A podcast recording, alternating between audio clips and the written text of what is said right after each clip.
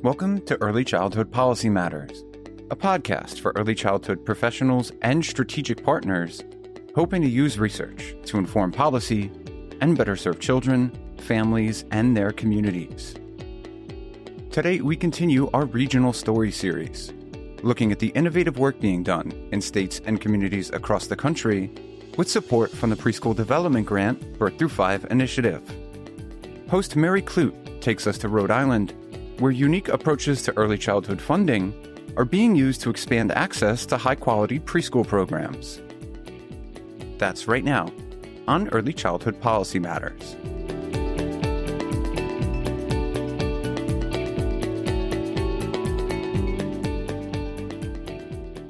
Hello, and welcome to Early Childhood Policy Matters. I'm Mary Clute, Principal Education Researcher with S R I Education. Today, I am excited to be joined by two incredible early childhood leaders from Rhode Island. First, we have Kayla Rosen, Director of Early Childhood Strategy with the State Governor's Office. Welcome, Kayla. Hi. Next, we have Lisa Nugent, Coordinator of Early Learning with the Rhode Island Department of Education. Thanks so much for joining us, Lisa. Hey, Mary. So happy to be here. All right. So let's talk a little bit about Rhode Island's work related to pre-K. Um, what are Rhode Island's goals for expanding access to pre-K in the state? Mary, thanks so much again for having us. Um, Rhode Island is really committed to reaching universally accessible pre-K. And when we say that, we mean a seat for any kid who wants it in a high-quality, full-day, full-school-year program that is free to families. And so our goal has been seven thousand seats for four-year-olds because we have about ten thousand kids per age cohort in Rhode Island. We're very small. Um, and that has been our goal. But recently, there's been a push to really think about three-year-olds as well. And we're really excited to be thinking about that in the coming year and years. Great. What a wonderful benefit for families that will be when you reach that goal. What are some of the challenges that you've encountered while working toward those goals? So I would say when I came to RIDE uh, probably about six years ago now, we only had one model, which was we would fully fund a classroom. And in listening to a lot of our stakeholders, and especially our small business holders, we really found out that there was a facilities issue. There wasn't a lot of space that was available for one full classroom to be dropped into. We also found that children who had been with a center or with a Head Start program from birth on really wanted to stay in that program where they were more comfortable with the teachers. It worked for their, you know, commute, for their, you know, family life. And unfortunately, we were putting them in a lottery and then they would get a school, you know, on the other side of town. So we heard from a lot of our small business owners that that was an issue. We also listened to our Head Start partners. They've been great partners throughout this entire expansion. And one of the things they really talked about was we have a very diverse socioeconomic mix in our classrooms. This is not a program only for low-income children. It is for any child who is four by September first of that given year. And they said it was almost like we had underprivileged on one side and overprivileged on the other side of the same corridor. And why aren't we all in these classrooms together? Um, and so we really put our heads together to try to find out how do we address those concerns of not enough empty classrooms, making sure family had choice in where they were going to school when we were starting to rebuild out what universal pre-K would look like. That's really valuable feedback. Um, so how did the P D G B five grant enable you to address those challenges? So P D G B five has been extremely helpful in helping us to expand in a couple of different ways. First is before P D G B five, I think we had just over a thousand pre-K seats. So we said seven thousand was the goal. With P D G, we've been able to expand to two thousand three hundred seats. I think it's more like uh, fourteen hundred seats to two thousand three hundred seats that we've been able to expand. That has been huge, right? Because that is a huge jump in terms of the number of seats, the number of families that we could serve, and the number of kiddos who who could have this incredible, high-quality early learning experience in the midst of the pandemic that we were able to expand. So first, uh, P D G has allowed us to expand. Second, we were able to expand so much because we are developing new funding and service delivery models that address the challenges that Lisa just talked about.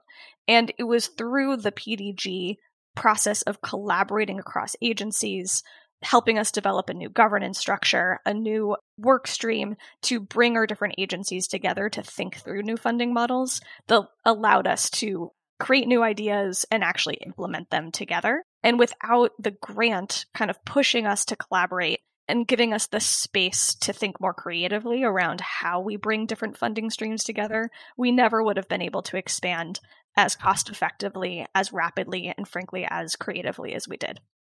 Great. Can you talk about the different funding streams that you braided together to fund pre-K? Yeah, there are a lot of different fund streams we've been braiding. So foundationally, we use our pre-K categorical funds at the Rhode Island Department of Education that fund the program.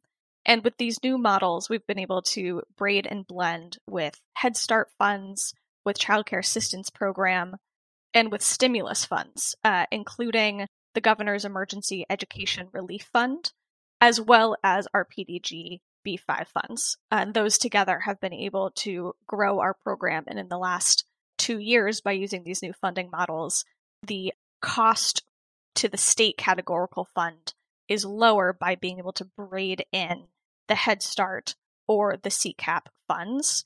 Again, a high quality classroom costs what it costs to do high quality, but the question of which fund streams are coming in allows us to really maximize and optimize the fund streams that we have available to reach as many kids as possible each year. That's great. Um, can you tell me a little bit more about some of these new funding models that you created? Sure. Um, so they were pretty unique. We really wanted to celebrate what we already had in the early childhood landscape and to recognize where we already had high quality programs.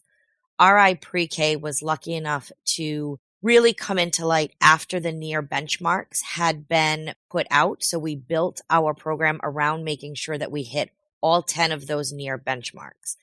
We also did a lot of mirroring of our Head Starts. We know that the Head Starts in Rhode Island are all high quality programs, and we wanted to make sure that we mirrored that. So what we decided to do, and we really started it with Head Start and then kind of went into the community-based organizations, was to say, okay, you've got a Head Start classroom and you're servicing fifteen, you know, below income children.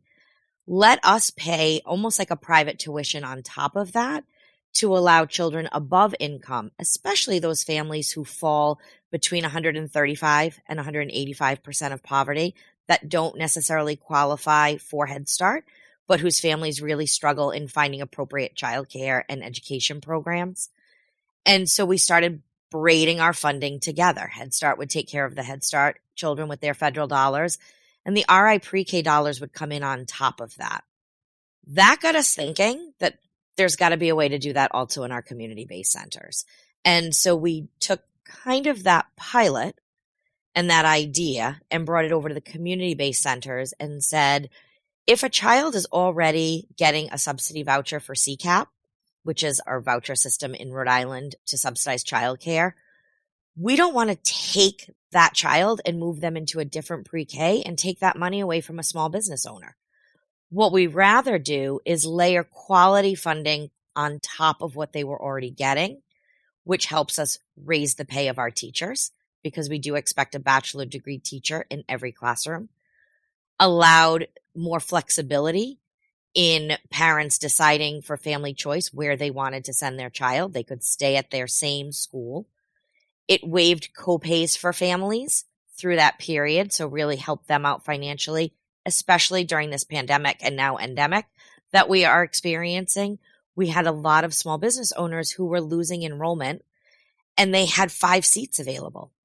So rather than try to run a classroom with their two teachers and, you know, under-enrolled, R I Pre-K was able to say through the lottery, hey, we'll give you those extra five children and we'll pay for them with the R I Pre-K and the P D G funding dollars, which really allowed for a lot of good faith in the community. There are times when people hear, oh, we're going to universal, you're going to run out small businesses or you're going to take away from the federal Head Start grant. And our goal is truly to support both of those as we build towards those seven thousand seats that we're hoping to get to. my partner, Nicole, who serves on the D H S side, is also committed to quality. And so we collaborate and have, we have weekly meetings where we are talking through some of the challenges. What are the successes that we're seeing? How do we keep all of our money and really stay as a cohesive unit so that R I pre-K is something that isn't pushing anyone else out? It is bringing everybody together. We actually did two Head Start models, one similar to the community-based, but Head Start for some of our schools was one hundred seventy days instead of one hundred eighty days. And so we paid for those ten extra days with our P D G money, which allowed those children to have a full year education. So have you encountered any challenges with this work? So we thought we were brilliant and we solved everything and this was going to be great and we were going to go forward. We did find some challenges as we were going forward. So for example, we really do a lottery system because we don't have enough seats for all of the children. And so to be fair, we really put everyone through this lottery system. It's actually closing on July sixth, and we'll be pulling all of our applicants.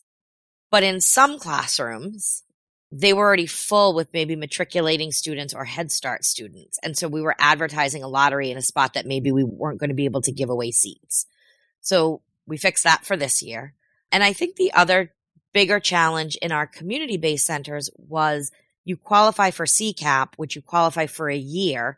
But if that happened in January, right, of the year prior, you might lose your C CAP funding in January.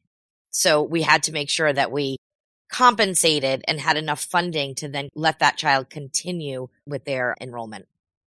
So what are your plans for sustaining this work after the P D G B five grant ends? It's a great question. And I think sustainability is something that we think about all the time. And I'm sure our other state partners do as well. Our F Y twenty-three budget started today, and there's some really exciting investments that are going to set us up well for continued expansion in pre-K.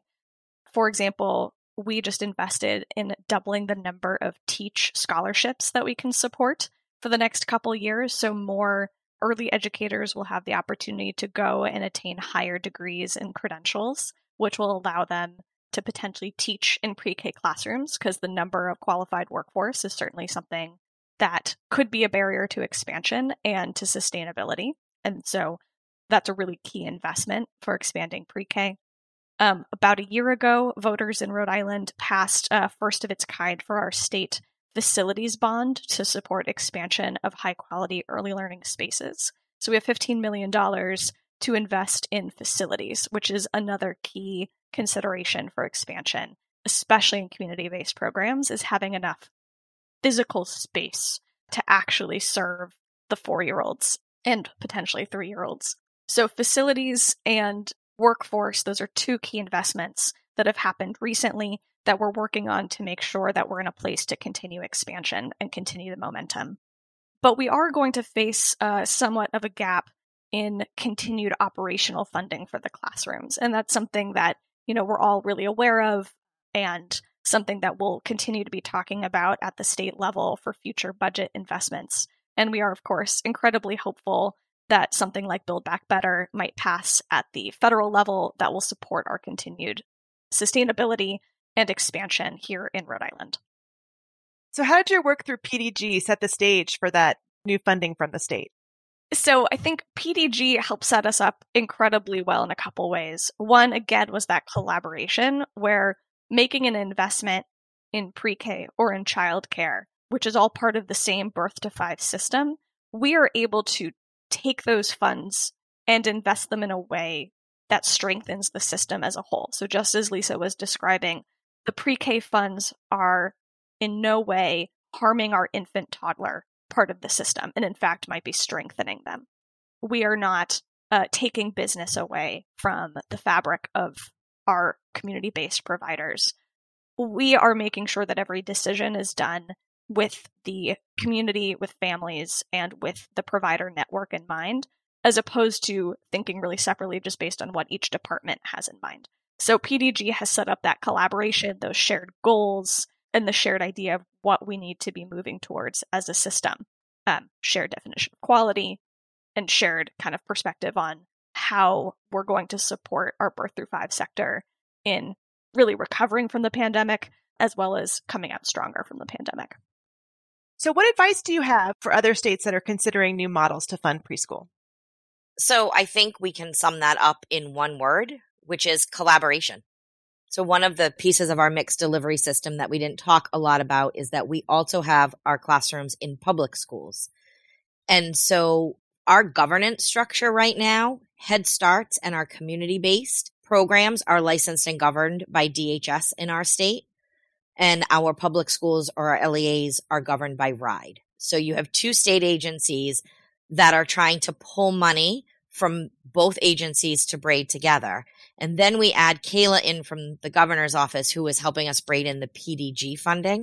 Regardless of if your state has an office of early childhood, it still usually doesn't include our children with special needs. And we service children with special needs in our R I pre-K programs all the time through an itinerant model, which is embedded services within their classroom. The only way that happens is through communication and collaboration. And so we do have a team that meets once a week. Sometimes that meeting devolves, and what we're doing is building relationships with each other. So we can pick up the phone and call anybody we want because we have built that relationship and that trust factor that we know we can throw any idea out there and it will be thought of respectfully, even if it's dismissed. And I think that would be the key to making this successful. And if I can add to that, I agree with everything Lisa just said. And I, I think another important piece is that we start with a shared vision. So everyone's on the same page about what we're trying to achieve, which is what's going to be best for kids and families. And yes, we have all these funding streams. They all do different things. But in our heads, we sat down and really just led by Lisa and Nicole in particular saying, we want families to have choice because we know there's a lot going on at this age cohort. We want families to have choice. We want to minimize transitions for kids of this age. We want to support the entire birth through five sector. How can we use what's available to us to meet those goals? And that kind of foundational principles of first, what is high quality pre-K and aligning to those NIEER standards? And second, the experience from a family perspective and provider perspective that we've received a lot of feedback on. How do we make the funding do all those things? Um, and so it was really a, a shared goals allowed us to then work towards what we would do with the funds and have everyone be on the same page and be really creative. And as Lisa said, throw some things out there that get shoved right back at you because they're not a good idea. Um, but it's a it's a place where we can all put ideas out there and see what's going to stick. And so would just highly encourage having that set of shared goals, really keeping children at the forefront and working kind of the magic in the background with funding streams to get kids what they need. And that's what we've been doing as much as we can in Rhode Island. Well, this has been a fantastic conversation and a valuable look into the great work your teams and so many others have been doing in Rhode Island. Kayla and Lisa, thank you so much for joining me today. Thanks so much. Thank you so much for having us. We love to uh, talk about our state.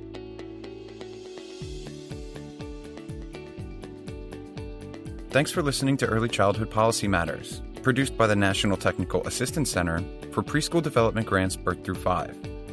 Find more episodes by going to child care t a dot a c f dot h h s dot gov and searching for Early Childhood Policy Matters.